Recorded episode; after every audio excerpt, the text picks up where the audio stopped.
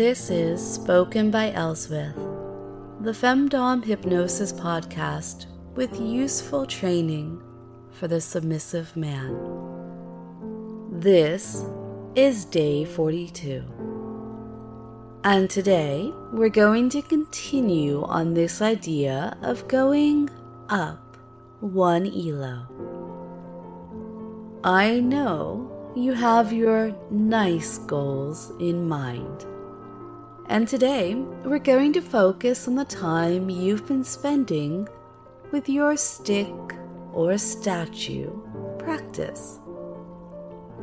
Now, I've asked you, well, told you, to work on developing an understanding of your own limits with your own naughty goal.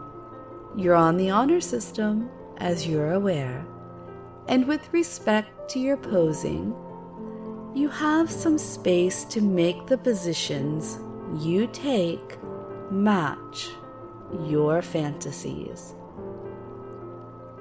And of course, you know what I like.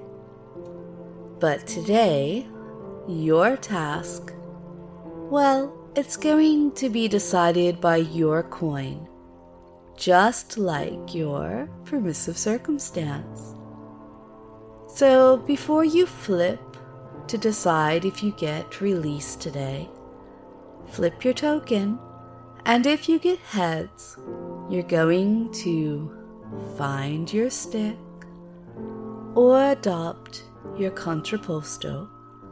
You're going to aim for as many strokes as you can take comfortably, or for as many minutes as you can manage. And if you flip your token and get tails, well, today I'm going to push you. Once you've met your usual expectation, once you've gotten as far as you're used to, you're going to take 10 more strokes.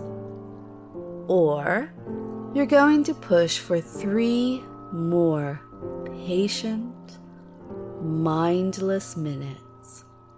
Really stretch the endurance of those muscles in your legs and arms.